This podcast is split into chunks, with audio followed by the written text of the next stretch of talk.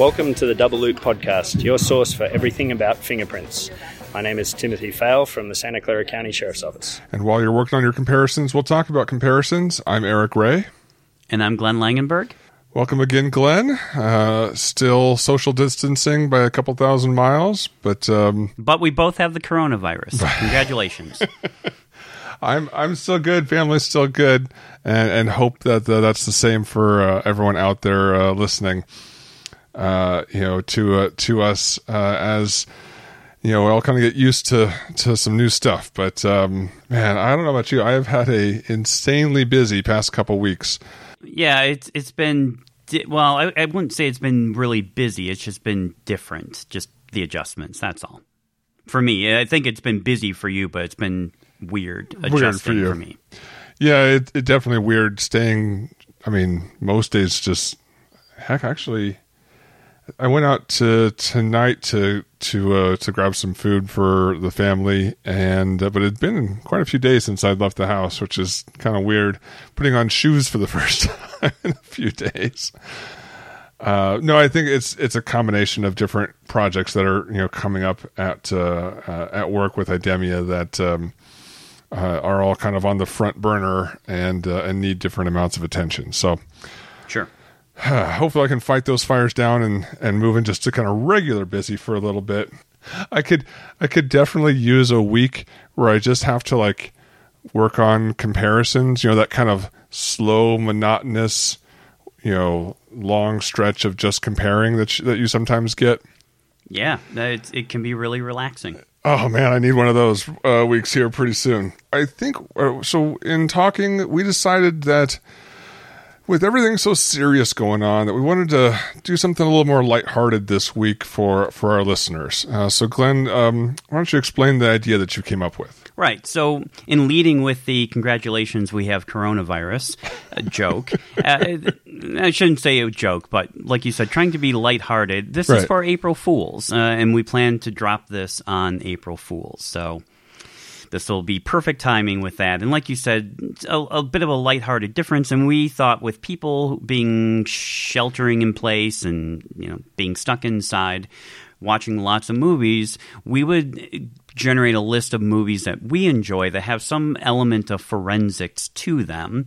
And of course, would not be the obvious run of the mill like TV shows like CSI or NCIS or those shows, but movies that have some element of forensics to it and that we both enjoy. And we would give a little synopsis and, and sort of, hey, these are recommendations. If you haven't seen this movie, well, first of all, if you've never seen the movie, you should watch the movie. Oh, absolutely. That we'll be recommending. And if you haven't in a while watched it, go back and watch it. We've got some good recommendations. Although, I don't know what yours are, and you don't know what mine are. We expect there will be some crossover, yep. and the and we're going to start off with reading the tagline to the other person.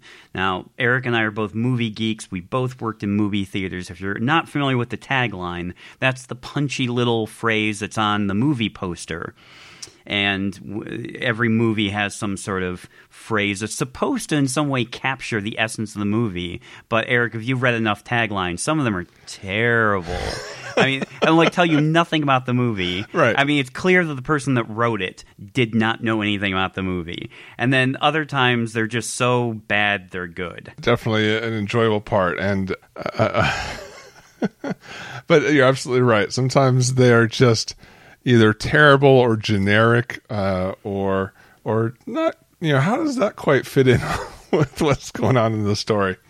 Sometimes I think they're written to fit the poster and not necessarily the uh, the, re- the movie that they're attached to. Yeah, for sure. Good point. All right, uh, you ready for number one?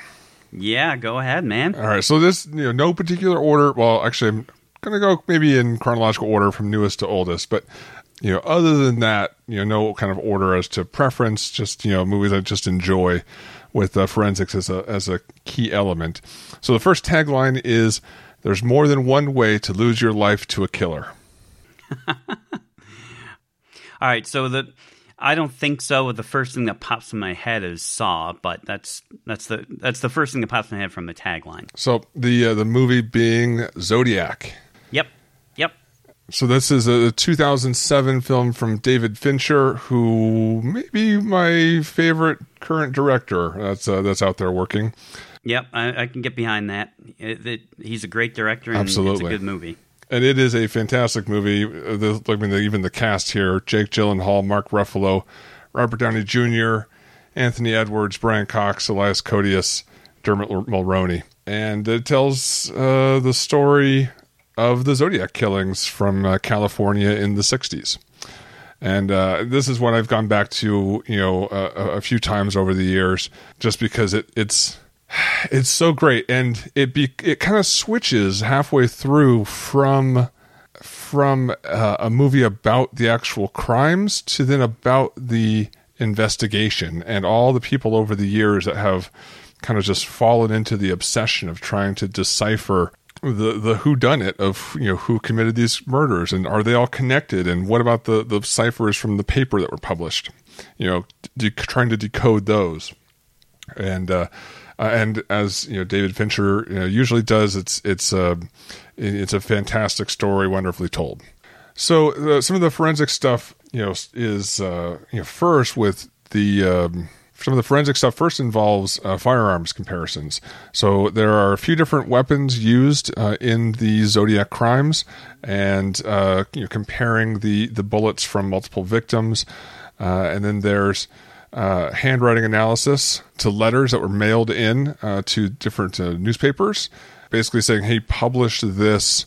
This cipher, this code in your paper, or I'm going to kill a bunch of kids.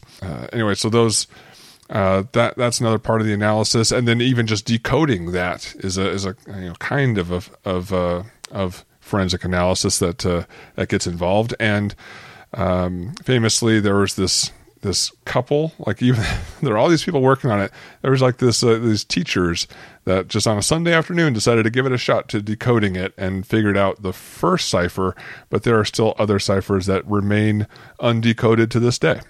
Oh, I, I, didn't realize that that they're all or not all, but some were still undecoded. Oh, oh yeah, there's and there's websites you can go to to like to get even give it a hand yourself where they're like like you know with trying different methods where like there's mm-hmm. websites even set up to help you try to decode it. Like all right, what about this letter here, this letter here, and anyway, it's uh, that's pretty fascinating. It is an ongoing mystery.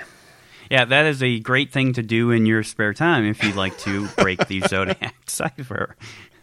That'll keep you busy, and you might even be able to claim some time, uh, some hourly work for it as well, working from home. so uh, yeah, definitely recommend it. the The movie kind of ends up with its uh, theory of of who committed the crimes, but um, mm-hmm. Uh, you know there is that kind of leading theory, but still as yet um, you know unknown uh, to this day. So this is unbelievably coincidental, but okay. uh, I, you and I haven't talked about this, but I recently worked on the Zodiac killer case, sort of. okay, of course you did. Uh, so, uh, quick quick story here, and I, and I was wasn't aware of this. About a year ago, I was asked. Uh, well, I was actually in the Los Angeles area, and I was asked by a production company to come by their studio, and they were doing some filming, and they had me look at some some work from the Zodiac case, some pictures of various kinds of evidence that included some fingerprints. And I guess there were some recent authors who had issued a book about uh, who they thought might have been involved in the Zodiac killer, or you know who who was the Zodiac killer. And it involved some of the fingerprints from the taxi cab. So, you know, it, it, as well as in the movie, and you know, anyone can look this up. You know, there is the victim in the the taxi cab, and there were some bloody prints left behind. And I was asked to look at those bloody prints and compare them to the, the one of the leading suspects in the case, according to the author's theory. And uh, they, the, what my conclusions were pretty easy uh, to reach because there is just simply no ridge detail except for a white line through this that the authors, who are not fingerprint examiners at all, have any training in fingerprints at all, they claimed it was a scar and the the the person that they thought had done this had a scar on his right index finger. The problem with it is that the um, position of it was going the wrong direction. You'd have to have reversed the bloody prints in a reversal. To make Oh. it fit the right finger and and and and then even then it's in the wrong direction and all it just it's simply to get the scar to actually go in the right direction which is like from one o'clock to seven o'clock you'd had to have reversed the image Right. which i think they did which i said that would that that's a silly thing to do because your fingers wouldn't have laid down that way. There's no reason to reverse them as bloody impressions. So anyway, it was just it, it simply didn't fit. And plus, there was no evidence at all that it was a scar. It was just simply a white line running through the impression. Maybe it was a scar, maybe it wasn't. You couldn't say it, but they had concluded that it was. So this production company filmed me saying this, and I just got a text maybe a couple weeks ago with someone saying, "Hey, I was watching Hulu, and you're in this episode." And I had no idea that they had actually filmed it, finished it. They never told me anything. Right. Uh, but the name of the show is "The Most Dangerous Animal of All." It's on FX Networks and Hulu. So if you have that and want to watch, it, I think it's a four four part series on the Zodiac killer and this theory. Uh, you, I think I'm in the third episode. So anyway, it's funny you should bring up the Zodiac Oh, killer. That's good. Weird connection with it. Exactly, uh, and yeah, that, that line is a is a key element through uh, throughout uh, throughout the case. So, from the the the, the cipher all the way through uh, to the, the the leading suspect, that's uh, that's brought up here in the movie and in the case and everything. So, no, that's uh, that's really great. I'll have to. Well, maybe kind of get a Hulu subscription first, but, but definitely look that uh, look that uh, spe- that um, that documentary up. All right, Glenn, what's uh, what's your first choice? All right, so my top choice, which has just some of my my favorite forensics, and will be going along the same line as yours, also a David Fincher movie. So I, I'll give you the tagline, but it's just it's so obvious: seven deadly sins, seven ways to die. So seven Seven, yeah, with the set with the, the the V as the seven. You know, right. you know. Before you go into the the story, that that's a quick funny story. Did you work on that one I too? did not. I that movie came out in '95, I believe. Is that correct? Mm-hmm. So I was still in high school uh, in '95, but was dating my current wife. we saw this this movie come out and and saw the previews because we were both working at the movie theater and uh, decided that'd be fun date night. So we went on a date night to see Seven That's awesome. and strange you know strangely enough it all worked out in the end and you know married and kids and everything but uh but that was definitely one of the oddest date nights that uh, that we ever had Oh, for sure. And and what now? If the listeners, if you've not seen this movie, oh boy Well, all right. First of all, it's one of the movies I watch every year to kick off Halloween season. I watch this movie annually. It is so dark, so kind of depressing and oppressive, and yet I love every minute of it. It is actually one of my top 10 perfect 10 movies. There is, in my mind, nothing wrong with this movie. It's perfect from beginning to end, and I love the feeling of it, the dread, the the weather. It's perfectly shot. It's. Do you know what city it's in or supposed to be in? it's i believe it's supposed to be in la uh, if i remember right uh, however it looks like it's in seattle Right. So they never actually say, and it turns out I think it's actually supposed to be New York City, but it's either you're right. It's either New York City or, or Los Angeles. Right. But it, I mean, the way it's filmed, it, it does seem like Seattle. It's just constant raining and oppressive. But if you've never seen this movie, get ready because it, uh, it's it's it's not an uplifting movie in the least bit. No, not at all. And uh, we won't give away anything, but it really is, uh, in, in my view, it's a dark but fantastic movie. And like you said, David Fincher. Uh, it's got Morgan Freeman and Brad Pitt as the lead detectives in it, and Morgan Freeman is about to retire. And Brad Pitt's the new young homicide detective coming on board. Morgan Freeman is, is assisting with the transition in his last couple of weeks, and they catch a case that seems pretty odd at first, uh, and uh, just as as he's getting ready to retire, they get a second case that they then realize that these are connected together and that they're related to the seven deadly sins. Each of the victims is being killed in a way along with the seven deadly sins, and so Morgan Freeman's character realizes this is just going to keep going until it plays out, uh, because he basically implies something that I really love about the movie is that as cops or forensic scientists we're never preventing crime.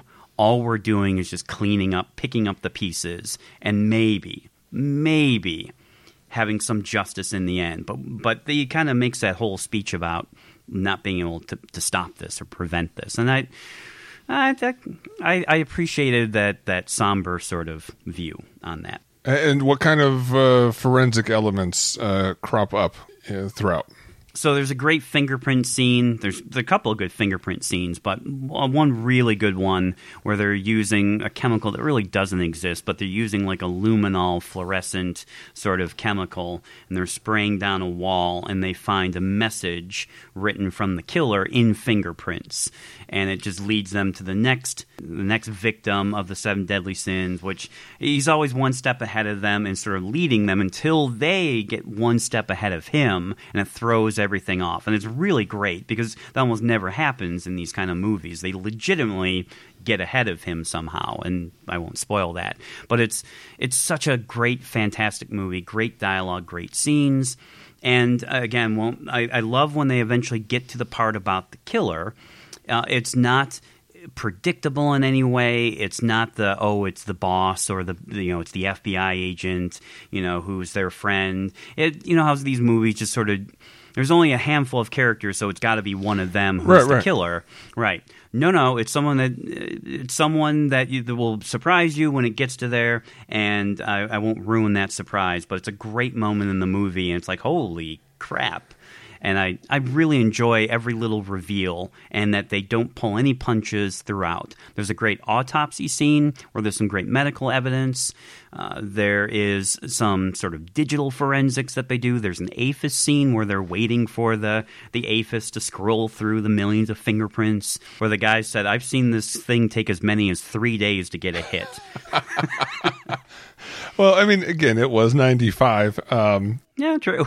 But still, yeah, true. you know, it's it is funny how technology goes, and and now you know people are just kind of tapping their toes if uh, if well if a latent search, much less a ten print search, comes back in in more than you know fifteen minutes. But no, that's great. And and the last twenty minutes of the movie just it fills you oh. with absolute dread. I mean, I remember just a pit just... in my stomach, and it just grew and yeah. grew and grew. It, it, it had the same pit in my stomach that I had for every scene with Javier Bardem in No Country, Country for, for, Old Men. Men. Yeah. Just uh, just twisted up like, oh, this is not going to be good. well, and and again, that same kind of twisting, and you're on a date, you know. yes, yeah. That that's why when you said that, I mean, it's right. so perfect. It's it's hilarious. Oh, and I would say don't skimp on the the end credits too. Great soundtrack. Trent Reznor, Nine Inch Nails, David Bowie. Because I worked in the movie theater when this came out, I was often cleaning the theater, right. so I must have heard that soundtrack a million times at the end of this movie, and just amazing soundtrack. Yeah, uh, one more thing: uh, uh, the uh, the actor who plays the uh, the killer uh, in mm-hmm. that movie. I mean, I had known him, right? Yes, from seeing him in other other movies, but had did not recognize him at all when he showed up. Yeah. so you know, kind of transformed a little bit and just not you know so it, it even be, the killer became like even more anonymous because yes. i didn't recognize the actor when uh, when he was in that role yeah. Uh, another great scene, too, is when they go into his apartment at one point and are reading his journals. Oh, yeah. I mean, some some prop person had to create all those, and they really did. They just created thousands of pages, and it's just in insanity, just pure insanity. It really is a great little peek inside of the mind of a serial killer. It's just, it's so dark and lovely. it is really one of my top 10 perfect 10 movies. Agreed. All right, uh, my next one tagline If you look close enough, you'll find everyone has a weak spot. Ooh. Any guess out there? It, it's it's um, it's not as popular as the first two movies that we've we've come up with. Uh, well, both being David Fincher movies, but this is from 2007. Any guess before I I put no, it out there? I, I no, and you say 2007.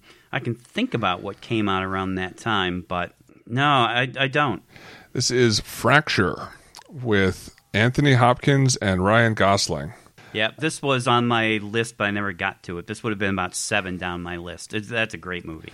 It really is. It it's uh oh boy. So this is directed by Gregory Hoblit, um, which I was like, what? that's a name I don't like see. No, I can't like place that name as a director. But holy cow, he he directed Primal Fear and Fallen and Frequency. So I'm like, yeah, they just. I, I mean, especially Primal Fear and Fallen are really uh, two of my Yeah. favorite movies. Uh, definitely, you know, not surprising that, that he did such a good job here.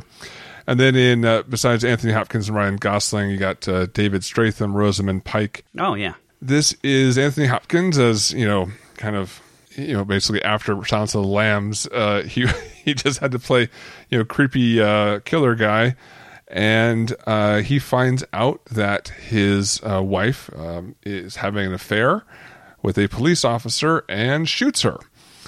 So it's one of those kind of things where it's not like as much of a mystery as as other movies are because it's pretty clear, you know, who who killed this lady.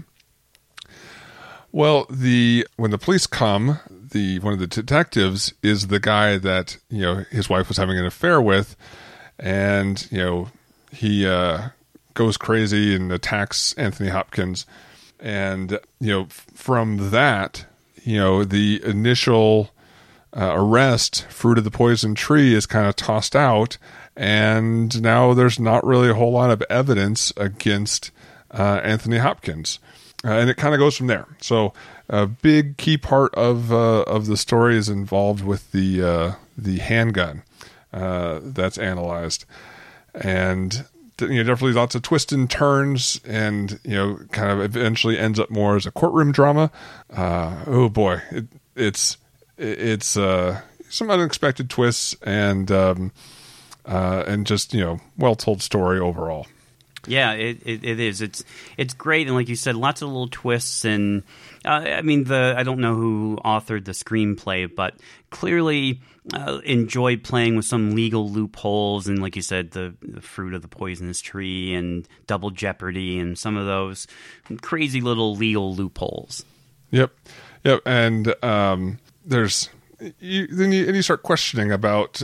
I mean, you know who the killer is, but you're like, how how are they going to get this guy? And and as evidence comes up, you know, not everyone on the you know police side is necessarily you know an upstanding person. So what's fake, what's real?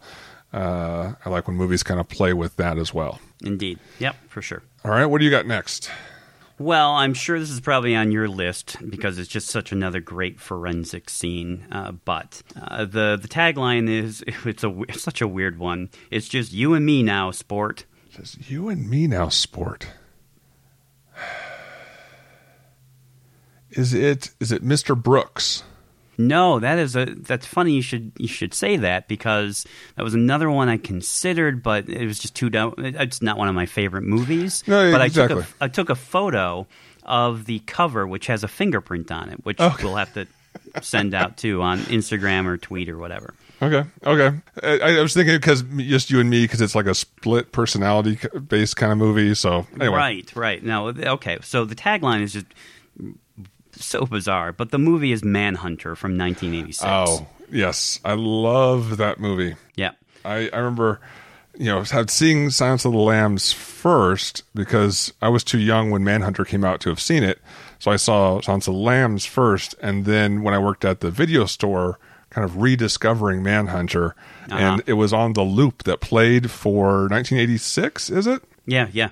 And it was on that year's set of trailers that we played in the video store and was like wait a minute i want to i gotta pull this one out and rent it one night. So uh, and yeah absolutely loved it fact, I had a copy of it in 1989 when I went to college and shared it with my friends because it was the only thing I could show them that was like, this is why I'm here at this college at Michigan State for this program. I want to be that guy.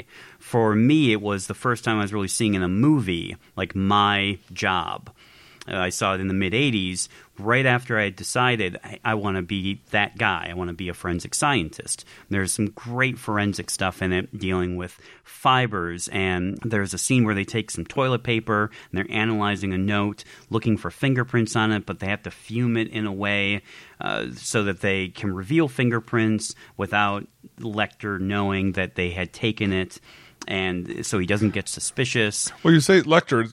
Uh, just to be clear, this is set in that same universe as Silence of the Lambs. That's why I mentioned that with Hannibal Lecter, and yes. Doctor Hannibal Lecter is a character in this movie, but not played by Anthony Hopkins.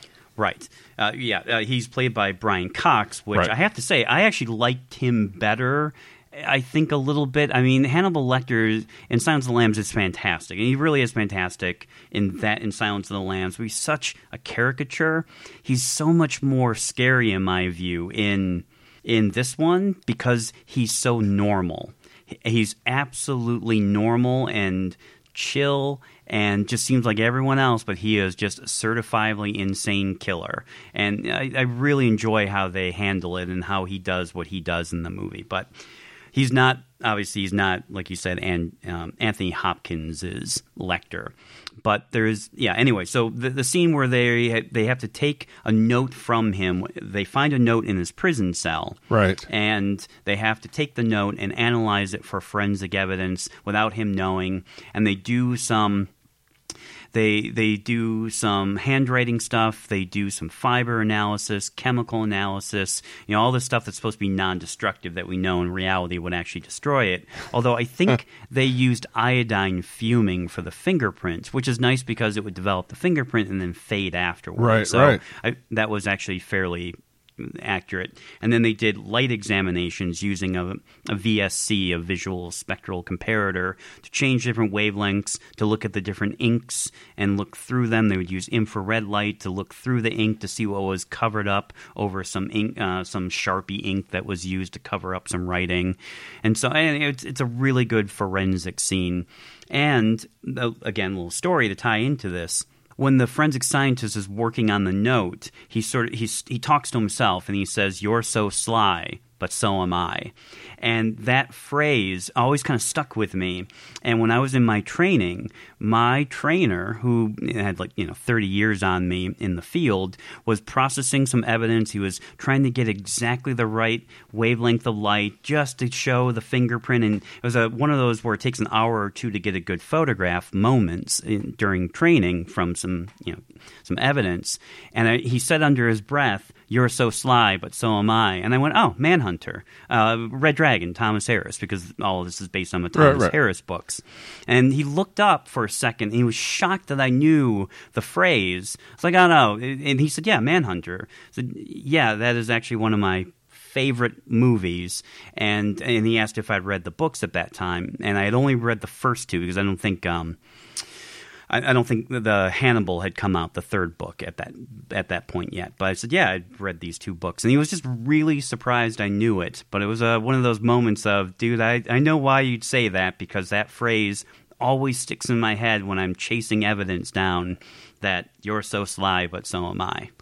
Well, and and kind of uh, you know precursor because the the main character uh, in uh, in Manhunter is played by William Petersen, uh, right. who then went on to be the lead for CSI. Yeah, that's a great point. Just to talk about the director real quick is Michael Mann, who um, uh, at least through the 80s uh, and 90s was one of my favorite directors. Not so much anymore, but I mean, creator of Miami Vice, but one of my absolute favorite movies of all time, Heat. I Heat. love that no movie. No doubt. That movie is so good. Just that whole, yeah, that whole story. But classic Michael Mann. Absolutely. Uh, the other actor I wanted to bring up from here is the, the guy oh, who yeah. plays the killer, uh. Tom Noonan, who is fantastic as that killer, and is I think he's like six six or something. He's just massive. um, and uh, especially in that role with that massive tattoo on his back, just really stands out and is very uh, uh, imposing and, and intimidating. Yeah. Now I knew Tom Noonan from another movie. I knew him from Man with One Red Shoe, silly Tom Hanks spy movie. Yeah, yeah. From the from a couple of years before this, but yeah, that when I saw him in there, but like you said, he's so imposing and terrifying in this.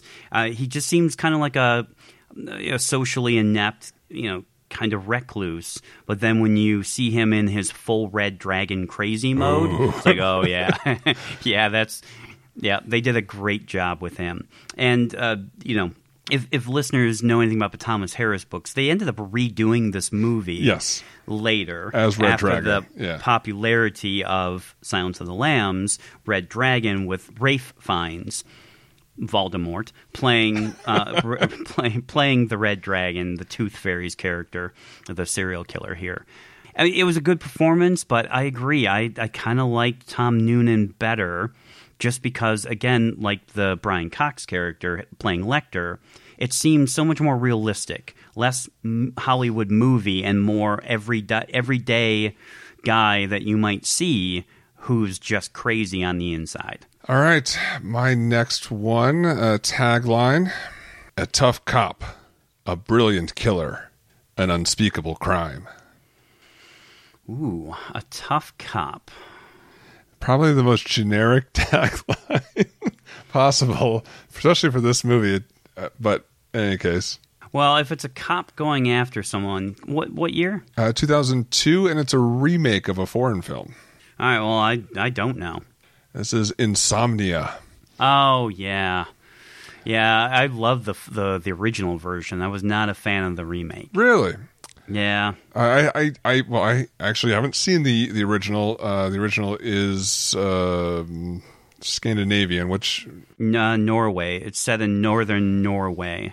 Um, Whereas this one with Al Pacino set in Alaska, Alaska right? Right. Yeah. Uh, so this is Christopher Nolan before you know back when uh, he had to listen to the studio and not make three-hour movies. Uh, but has uh, Al Pacino, Robin Williams, Hilary Swank, and Maura Tierney uh, in it, and uh, like you're saying, this takes place in Alaska. It's another kind of twist and turn thing, and um, I don't, know, I don't know if it's if it's a coincidence or what, but I keep um you know, keep thinking of movies when when you brought up the idea that had um, uh, firearms uh, comparisons involved, and this is another one with that. Mm-hmm. Uh, where uh, you know, essentially he's he's called up from LAPD with uh, his partner to uh, investigate a uh, some murders that were happening up in you know super small town in very northern Alaska, and uh, you know they they track down the killer, but you know it's everything's foggy and and and obscured, and Al Pacino thinks he you know sees the killer heading off and you know fires. Uh, it turns out though that he shoots his partner, and but he's now worried because his partner had just told him that his he was going to uh, testify to internal affairs back in L.A. that you know all the bad stuff that they've been doing. So he doesn't think no one's going to believe me that this was an accident in the fog.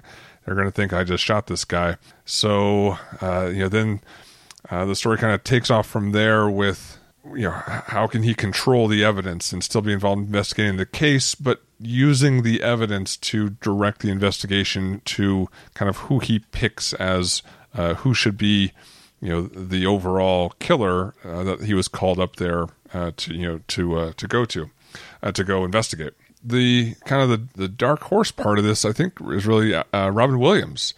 Um, yeah, you know, is in a very dramatic performance. There's no comedy in it at all, uh, but and you know having to go up against Al Pacino as well. But the movie Insom- the name of the movie Insomnia really comes from uh, as Al Pacino is up there. This is in the middle of summer, so the sun doesn't go down and he can't sleep, and it, it, becomes you know weighing on him more and more and more. This lack of sleep and the guilt and and everything else. So now that you you say that you liked the original and didn't really care for this one at all, it makes me want to go. I, I shouldn't say I didn't care for it. It it seemed unnecessary Okay. since the first one was so good. Now, again, this is before Christopher Nolan had really established himself. I probably should go back and, and off your recommendation, Will, because you're right. I, the one thing I remember about it was I really liked Robin Williams, and Al Pacino doesn't play his usual hoo ha, what a great ass kind of kind of guy. Yeah, you know, it's uh, everyone's playing sort of out of character and you know out of their usual roles. And and you're right. There, there- there's kind of a neat.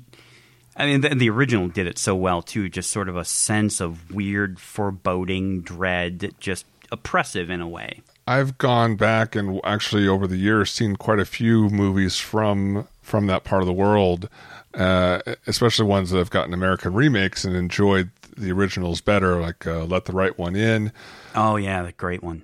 and uh, the um, the uh, The girl dragon, and the, the dragon yeah, tattoo, the- that whole the- series. yeah. now kind of in this investigation you know is where i kind of realized oh i didn't even realize this was based on a a, a scandinavian movie so now that's just another one to add to my list Uh, well, the investigator is the guy from uh, Girl with the Dragon Tattoo, oh okay Uh, Skarsgård. oh uh, stellan skarsgård Yes. there's a whole family Skar- Yeah. No. The, sorry. The el- the elder Skarsgård. Uh, the the guy from the Avengers right right stellan skarsgård and yeah. Thor. Right.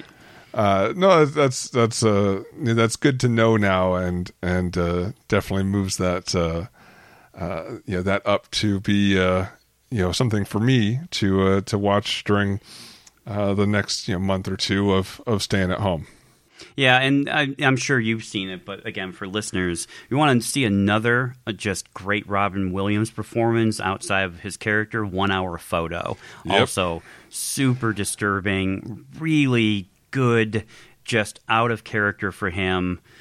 Uh, really enjoyable. yep you know he is definitely missed and and and and you know put in a you know such a wide variety of of different performances over the years For sure. uh but um so no anyway that is my third one uh insomnia All right, so my third one also, um, well, I'll give you the tagline. Sure. It, this one's pretty straightforward. You'll probably get it.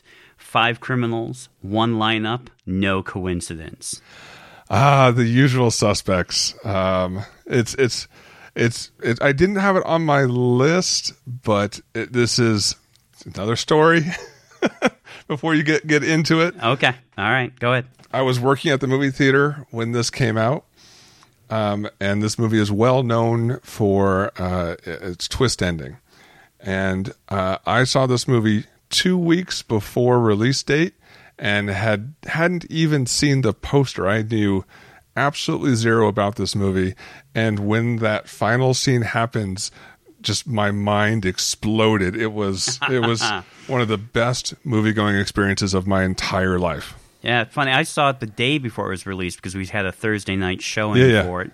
Uh, I didn't know anything about it either, and again, it was the same thing. Like, oh my! And again, this this is a perfect ten for me. There is zero wrong with this movie. This is uh, utterly enjoyable from beginning to end.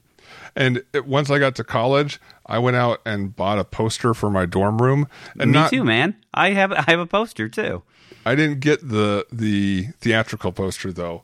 I went to a poster shop and got like the four by six foot poster of this thing. I got a massive poster because I loved this movie so much. Yeah, yeah. It was the centerpiece of my poster collection that I had collected from working at the movie theater. So yeah, you younger kids, if you haven't seen this movie, it, it- there's a reason why it is now a classic. It is is so good. So all right, so 1995, directed by Bryan Singer, who's become reviled in, in his you know, elder years and in the Me Too moment. But his Well, and, first like and not just him from that movie. yeah, true. Well, good point. Uh, uh, this is, I mean, writer, director. He did so much with this, and every little bit of him is in, in this, and it's so good. All the talent is there. A great cast. Oh, my Uh, goodness. Kevin Spacey, uh, Gabriel Byrne, you know, great Irish actor. Benicio del Toro, like his first real role. Yeah. and he, and he's not even like his name's not even featured anywhere on the poster or anywhere, and and he's so good I'll in this. In this, I'll flip you for sure. I'll flip you. I'm looking for sure. It's He's oh, got so this great. this accent that's like, where did that even come from? And and the whole movie is just struggling. Like, what are you saying? But he's so he- he's so watchable. On, on that note, uh, when I was teaching at New York City Police Department once, there's a guy there who I could not understand what he was saying, and because they had been giving me crap all week, I was like, "Dude, you're like Fenster. I cannot understand what you're saying." And I guess that name stuck, so they started calling him like Officer Fenster after that. Because Oh, because the good. exact same thing. His accent was so thick, and he was speaking so fast that I I couldn't follow what the dude was saying. But yeah, I, I called him Fenster. Uh, and then the rest of the cast, were lo- ro- Kevin Pollak, Pete Postlethwaite, a great British actor. and then Chazz Palminteri. Uh, Oh, and um, oh, what's his name? Giancarlo Esposito, who listeners might know from Breaking Bad as the the, the chicken guy. Uh, what's his name? Uh, Los Pollos Hermanos. The, oh the guy yeah, yeah, in that's that. true. Uh, Yeah. Well, the funny thing is, we haven't even mentioned the top billed actor. No, I know, I know. it was Stephen Baldwin. That's crazy that he did get top billing for that, and he's.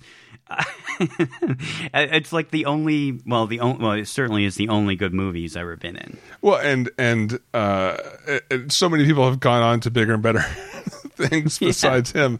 But, But um, the, the Baldwin name, exactly. such a great cast. The their interactions are fantastic. I guess some of the actors are even improving too, and you can really tell Kevin Pollak is fantastic in some of these scenes.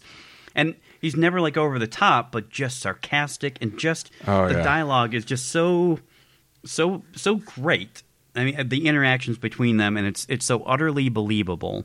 But uh, the story is about time of a murder mystery, and they're hired to do this job. And as the job progresses, murders are happening, and it's not quite clear. Uh, basically, their crew is starting to get knocked off and and killed, but it's not quite clear who's killing them. Is it this guy that they introduce this this guy called Keyser Söze, and it becomes this whole thing. Does Keyser Söze exist? Is he the one behind this? Is it someone else? Why is this happening?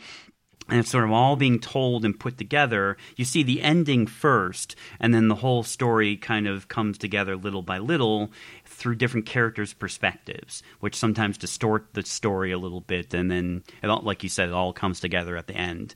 Uh, it is so amazing from beginning to end. It also has a, a great quote from the movie too, when they're describing Keyser Söze. The the greatest trick the devil ever pulled was to convince the world that he didn't exist. and that just it just fits perfectly with the motif of the movie. How is this related to forensics, you might ask? Well, I had to shoehorn this in here a little bit. That's why I left Uh, it off the, my list because I was yeah. like, I love this movie, Uh, but how do I relate it in with forensics? oh, simple, man. Well, first of all, uh, there is an arson investigation in the beginning because there's Ah, a ship yeah. that, yep. So they are investigating uh, the arson, and they're pulling bodies out of the water, and they're trying to do. I think they do some dental records. They do some uh, uh, analysis.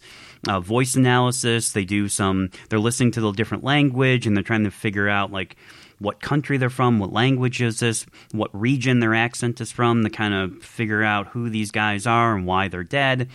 They um, also have a sketch artist, so they're doing forensic sketch artistry. That was my big pull to get that in there. Okay. And a little bit of psychological profiling as well. There's a little bit of that going on when they're trying to figure out who this Keyser Söze is or if he exists and that.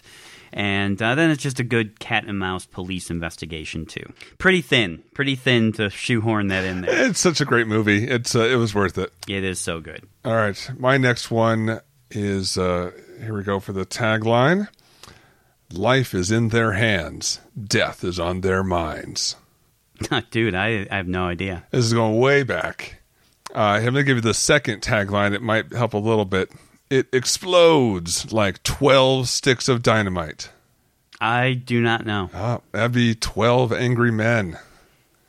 Those are the 12 sticks of dynamite. Oh boy, yeah. I totally. I was thinking twelve monkeys, but no. Uh, yeah, okay. That good. Good pull. Very good pull. Yeah, great movie. Great movie. So this goes back to 1957, uh, directed by Sidney Lumet, with uh, Henry Fonda, Lee J. Cobb, Ed Begley. I'm going to guess Ed Begley Senior.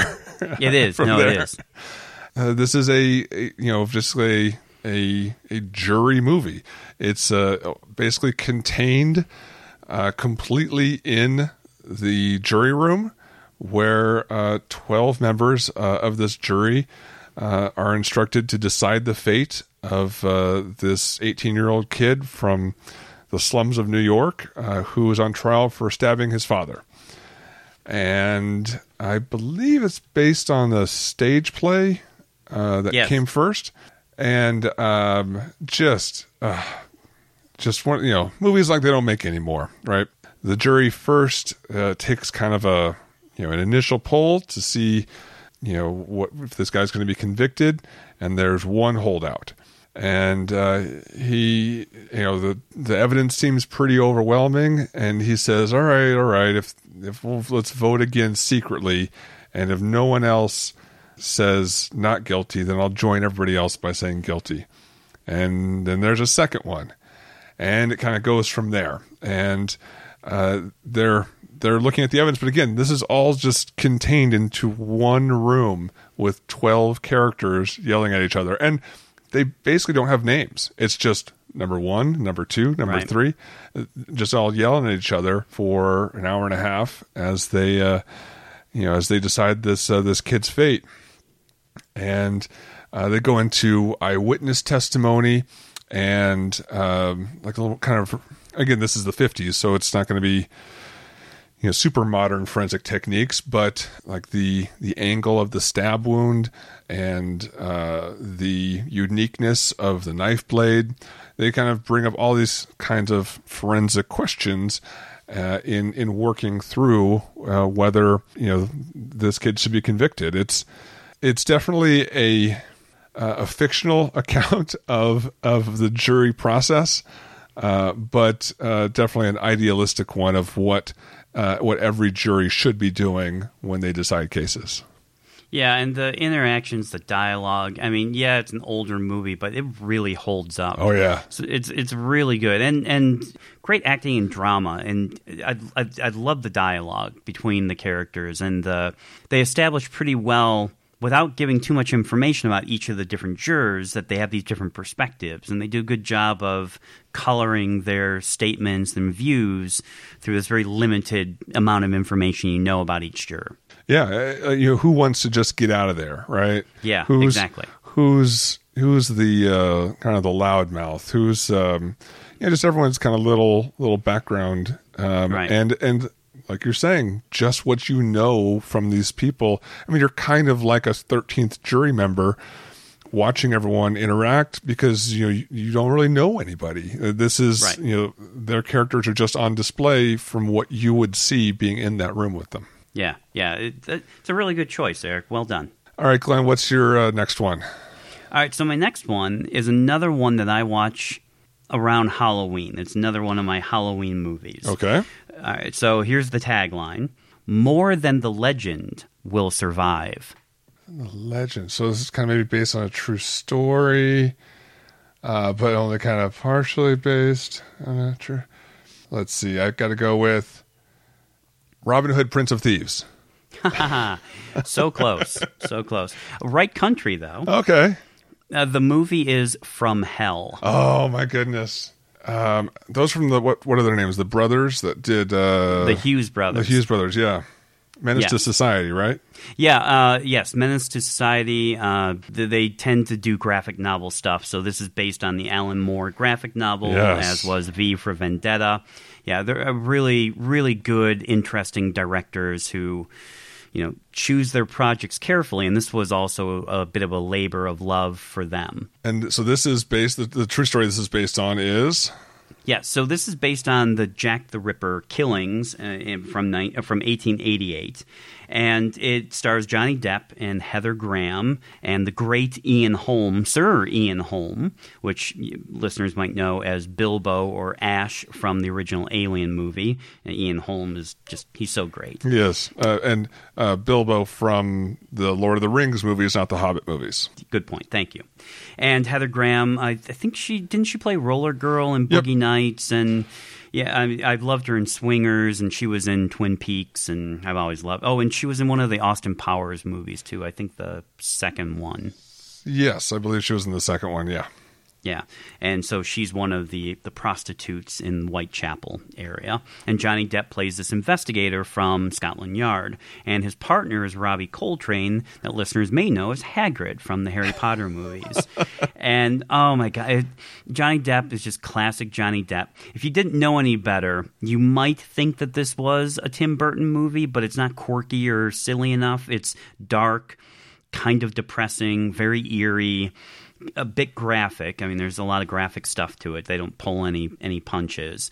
Uh, but the the forensic aspect is that you know this is a time when they assume that these kind of murders could only be done by an uneducated immigrant, probably a homeless immigrant, vagrant, or something like that and the, the idea of someone intellectual or someone with education being a serial killer uh, was just in it's unthinkable in their their mind. So you know he's kind of following along the terms of the alienist if you if any listeners are familiar with the i think his name's caleb carr uh, who wrote the alienist and maybe dark angel i think was his second book Eh, but this idea of an alienist, a, a, profiler, this is early days of profiling, forensic profiling, but there's also some good medical examiner evidence where they investigate the bodies, which at the time autopsies really wouldn't have been done because they knew how the victims died. They were they had their throats slashed, and that was enough.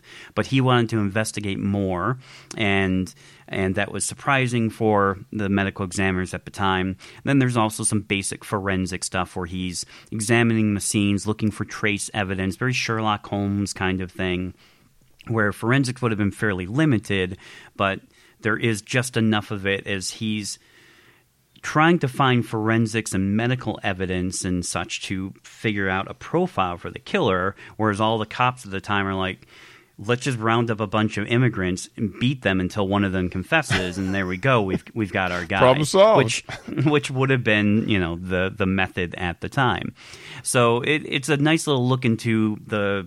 Um, blossoming forensic science that was just starting in the uh, late 19th century but uh, Johnny Depp just plays such a great inspector and then he's got his own demons and his own problems that come up through this and you know they explore the whole theory of or one of the more popular theories about who the Jack, Jack the Ripper might have been, that he may have been a member of the upper class. But then they have all these little twists and turns and motivations for why it might have been. It's an interesting sort of alternate theory about who Jack the Rip, Jack the Ripper was. But I really I really do enjoy this movie, and it's an, another annual annual movie, very moody, very dark not uplifting in any way. uh, I, I, just I, I, liked how they recreated that time, and uh, that just that again that kind of evil foreboding, but use of forensics as well. Another really you know kind of matching it back to a couple other ones, you know, unsolved crime like Zodiac, but also like the sun never shines kind of thing, like uh, uh like uh, Seven has uh, mm-hmm. where just that that era of London is just so dark and rainy and and foggy and atmospheric and dirty. Just dirty. I mean, it's always yes. dirty, unwashed, filthy, unsanitary. Just yeah, that that's a big part of it. Now we have talked in other episodes about my Jack the Ripper connection. I'm sure we. I thought I, we I think you may have mentioned it. I, would, I don't think we've gone in depth into it yet because uh, we've off the air at least talked about uh, doing a couple episodes on Jack the Ripper at some point down the road. Okay.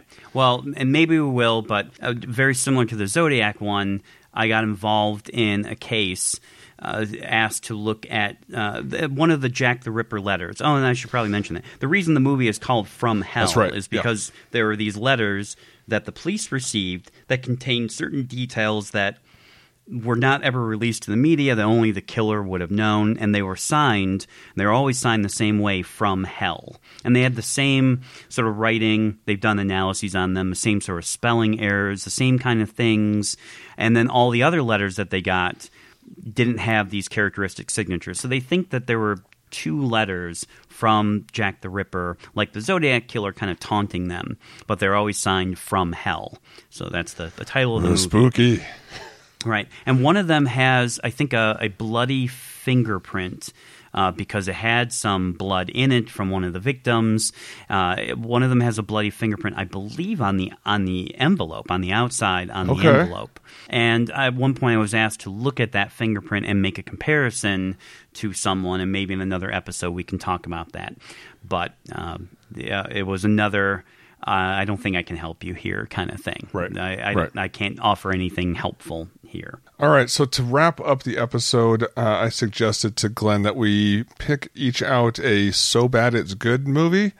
Uh, Then that, that kind of also sort of relates. This is my stretch, uh, is getting this one in. Uh, but here's the tagline. Ready? Yeah, sure. It's not a close encounter. It's the last. I don't know. This is a 1990 Dolph Lundgren movie called Masters of the Universe? Uh, it's a little earlier than that. This is called I Come in Peace. Uh, also, you may also find it under the more bland title Dark Angel, but I definitely prefer the I Come in Peace uh, title. If you, oh, that's the name of the title. that's the name of the movie. Yeah, Oh, okay. And Dark Angel it's is kind of the another. alternate. Yeah, Okay. Wasn't that the James Cameron series It with was. Jessica Alba? Okay. yeah. Around the same time? No, well, no, that was like 2002 or something. This is 1990. Ah. Uh, so I would invite uh, listeners, and you, Glenn, even right now, just type in "I come in peace" into your Google browser to All see the the poster for this movie. Even just right away, let's see, directed by Craig R. Baxley, and Ah, well known director. uh, exactly not probably none of, none of the real names except music by Jan Hammer or Jan Hammer.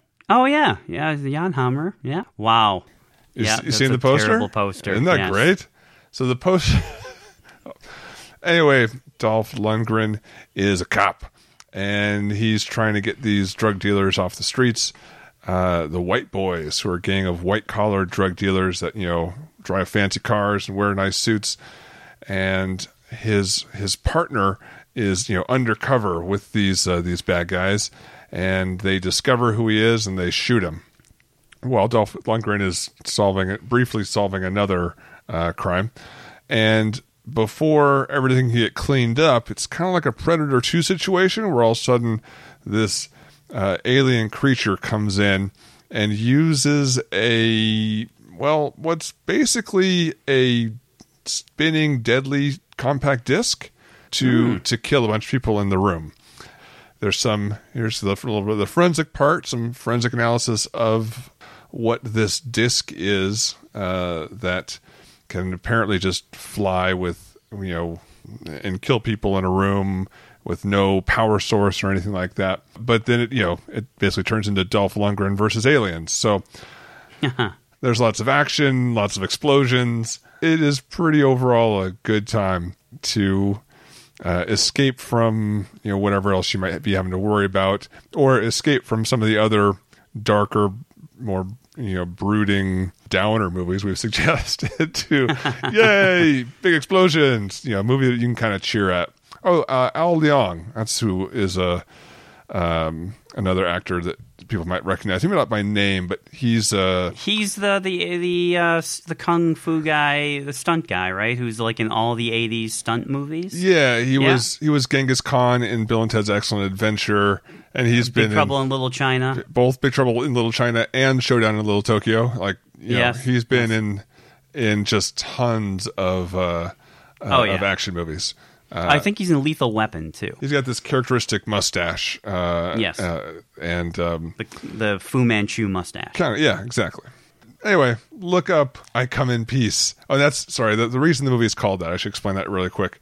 The the alien who's played by just this massive, like you know, almost seven foot tall German dude.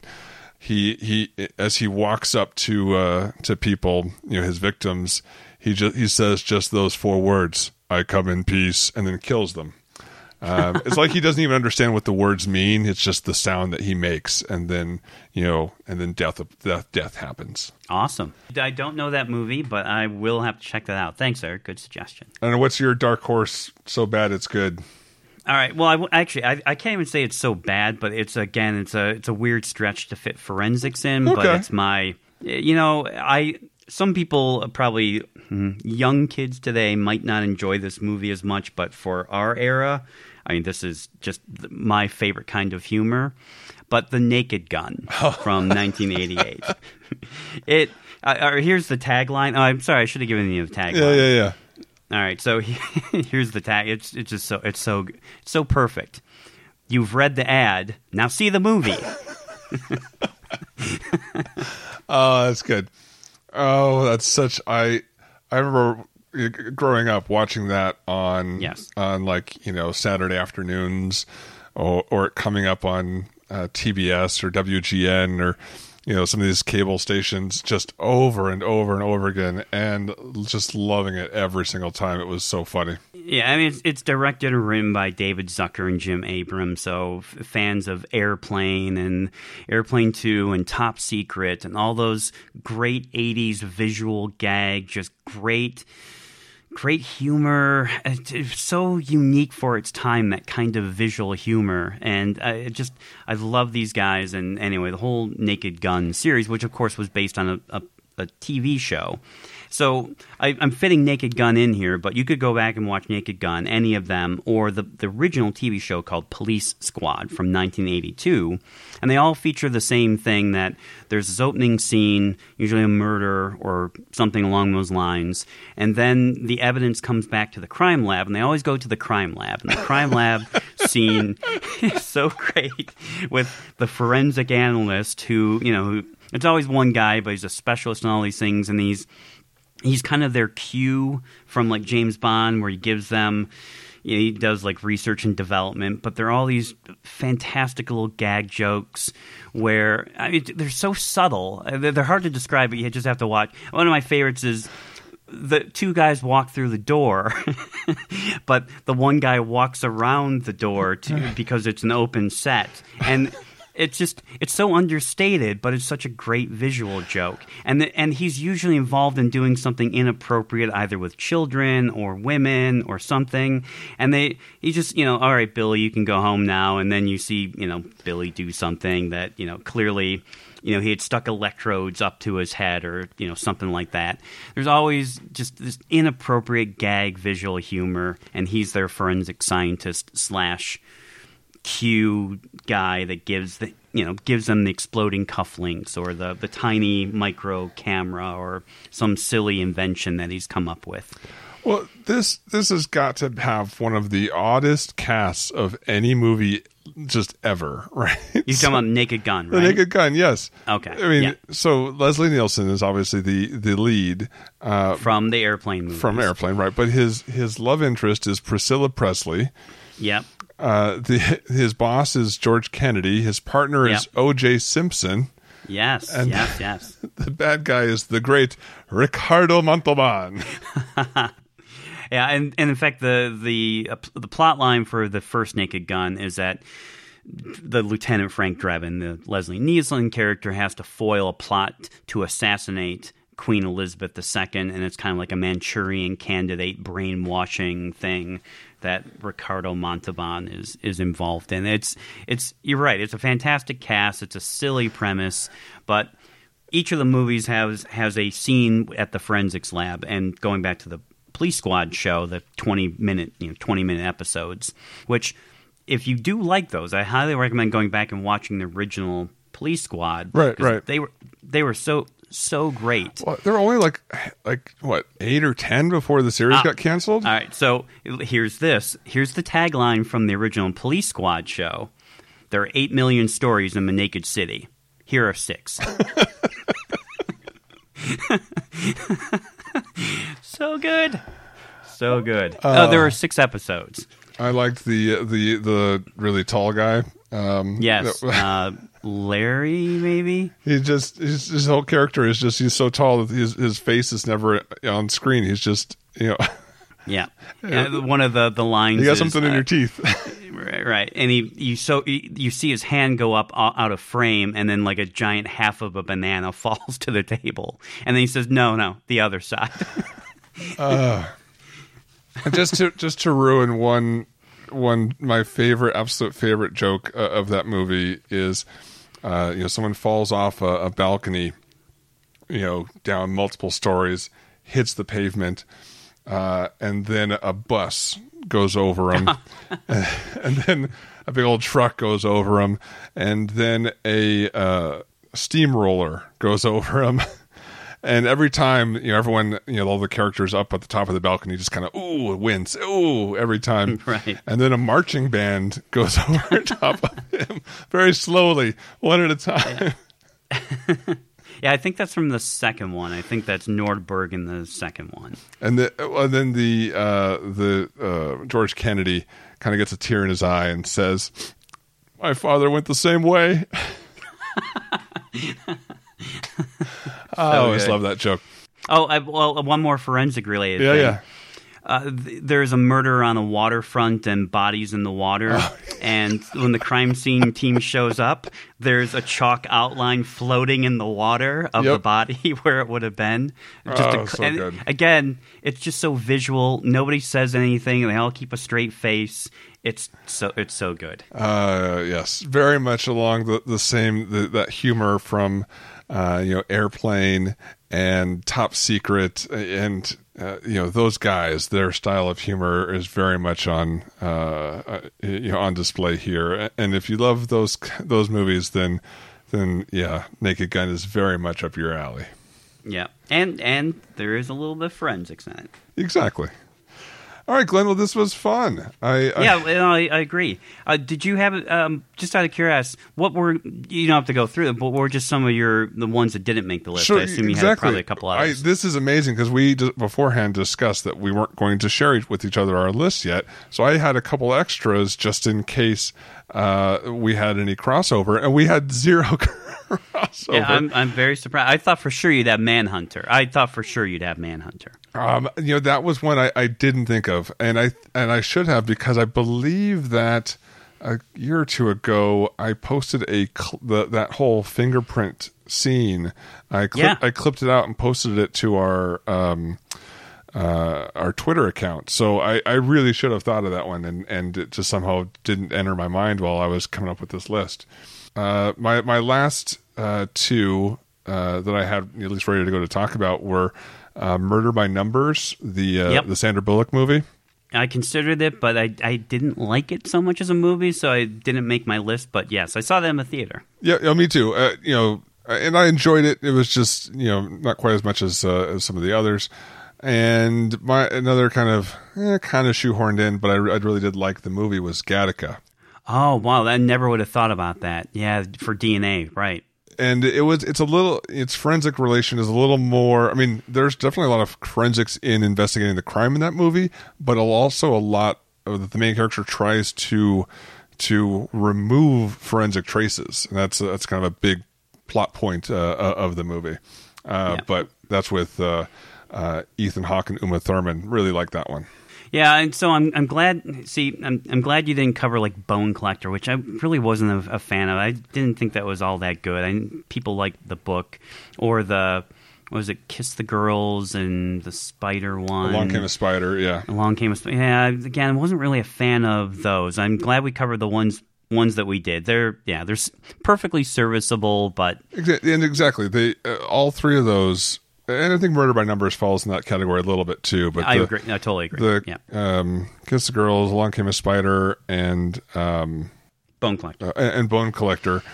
You know, they're perfectly fine, like you know, popcorn movies that I remember seeing in the theaters, but you know, not as you know, quite as you know, top of the list as uh, uh, as some of these other ones.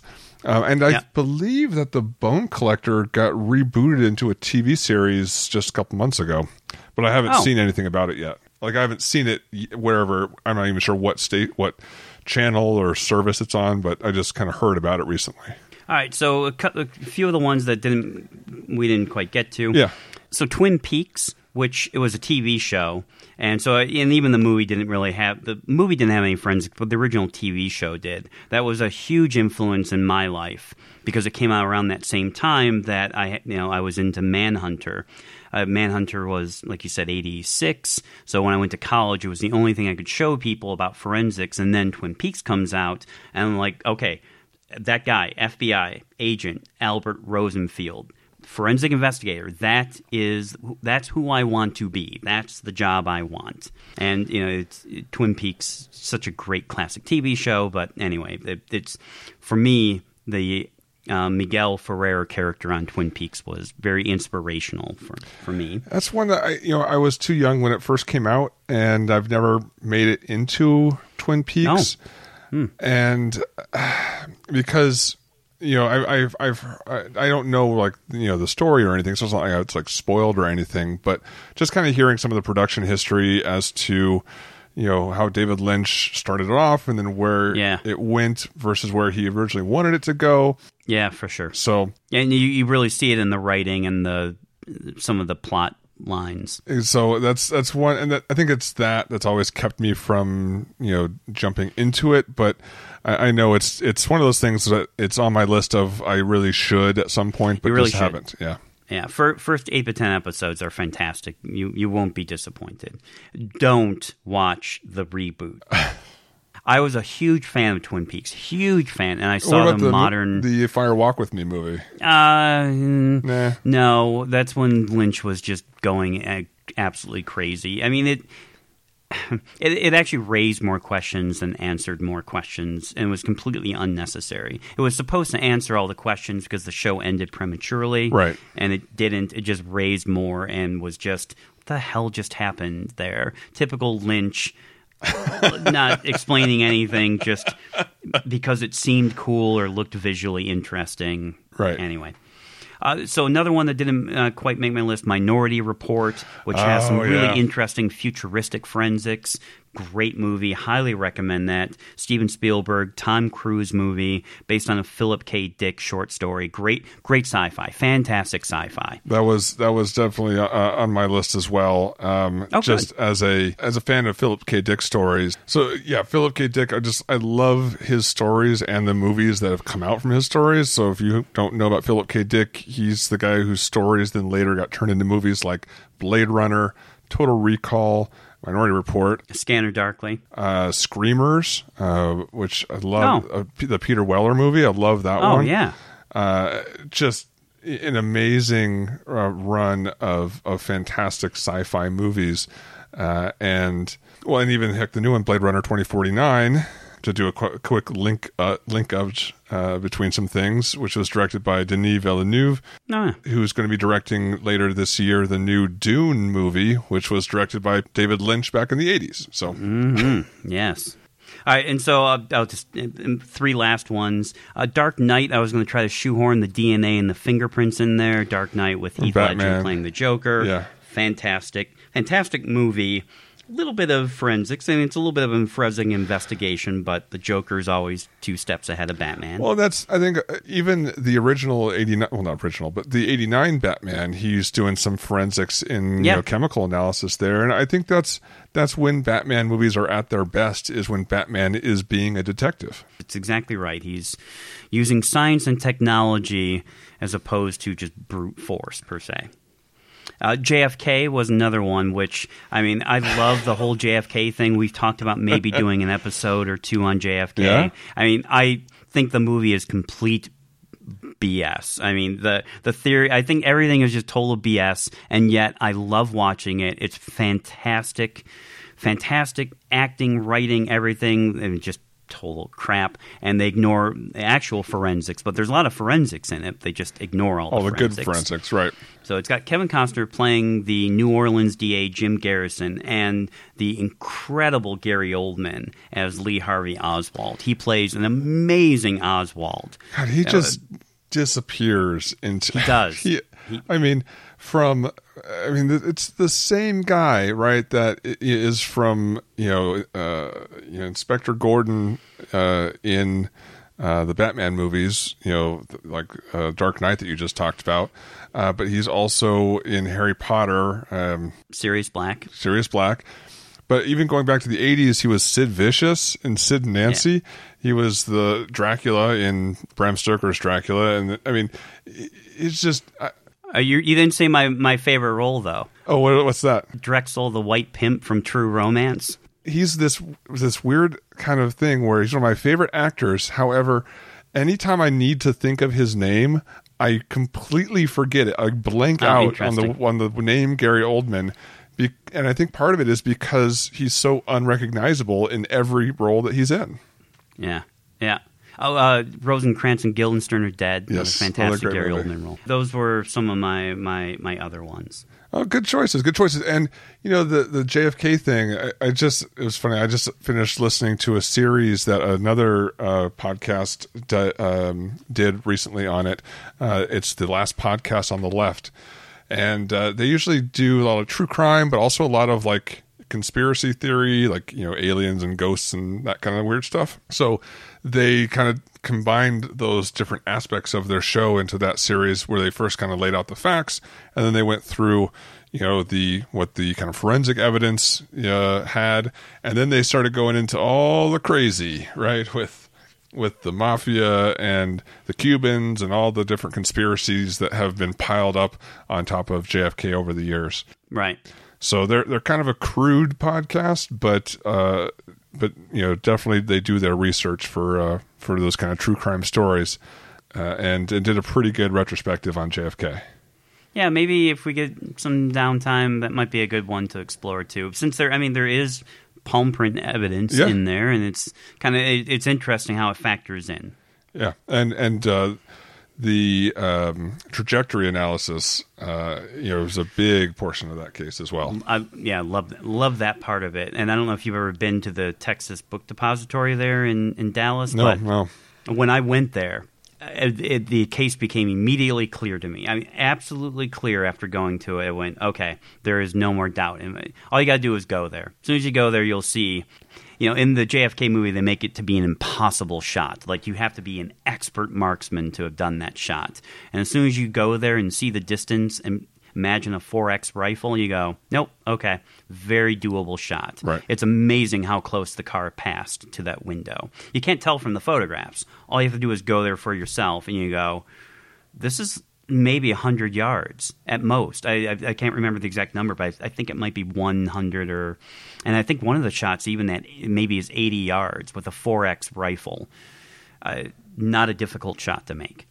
All right. Well, Glenn, um, uh, great list. And, and, you know, again, amazed we didn't have any overlaps in, until we kind of got into the ones that we were, we were, we were all just thinking about but um, you know, interested in in also hearing from uh, listeners. If you guys have any movie recommendations, especially those that relate to forensics that uh, you know we may have missed or forgotten or just not mentioned, uh, you know, s- uh, send them our way, and maybe we can put together a Twitter post with a, with a list of recommendations from uh, from other listeners, including our own. So, all right, with that, anything else to mention here before we start to close out? Carey Hall asked me for her and her research team with Carey, Brianne Breedlove, and Nicole Praska. They put together a survey titled Verification Practices of the Friction Ridge Community, and they're collecting data on how people perform verifications. So, if you are at home, working from home, and you would like some sort of entertaining yet work related thing that you might be able to do during your quarantine, you can email Carey, and her email is Carey Berrie. That's C A R E Y B E R R I E at hotmail.com. That's C A R E Y B E R R I E at hotmail.com. Uh, we will also try to put a link on our double loop podcast.com website. And it's through SurveyMonkey, and they're trying to collect data on how people in either 10 prints or in latents perform verifications. If you do verifications, how do you do them? And uh, I think it's a, a, good research project as people are getting more and more interested in trying to figure out how verifications are done in various agencies and then what are what might be some recommendations for best practices. Well, that's great. That's verification research we've talked about for a number of years now as as one of those realms that needs to be uh, entered into, and you know some underlying data established for best practices. You know when is different levels of verification needed. So um, hopefully this is a a start to a, a whole series of uh, of research, just kind of that underlying basis to then build upon, uh, and you know and eventually over time grow into something that's that's you know really groundbreaking and shows us uh, some stuff about ourselves. So to help with that, very much please email Carey and uh, and ask for more information about that. All right, listeners, uh, send us. Uh, your emails, your suggestions for movies, or just uh, you know say hey during the uh, your time at home. Eric at rayforensics.com, Glenn at eliteforensicservices.com.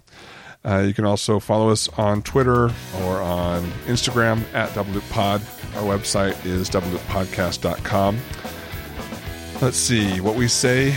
Well, we didn't really say anything controversial this time. It's just about movies, but uh, it is representative of the speaker and not necessarily anyone that they work for.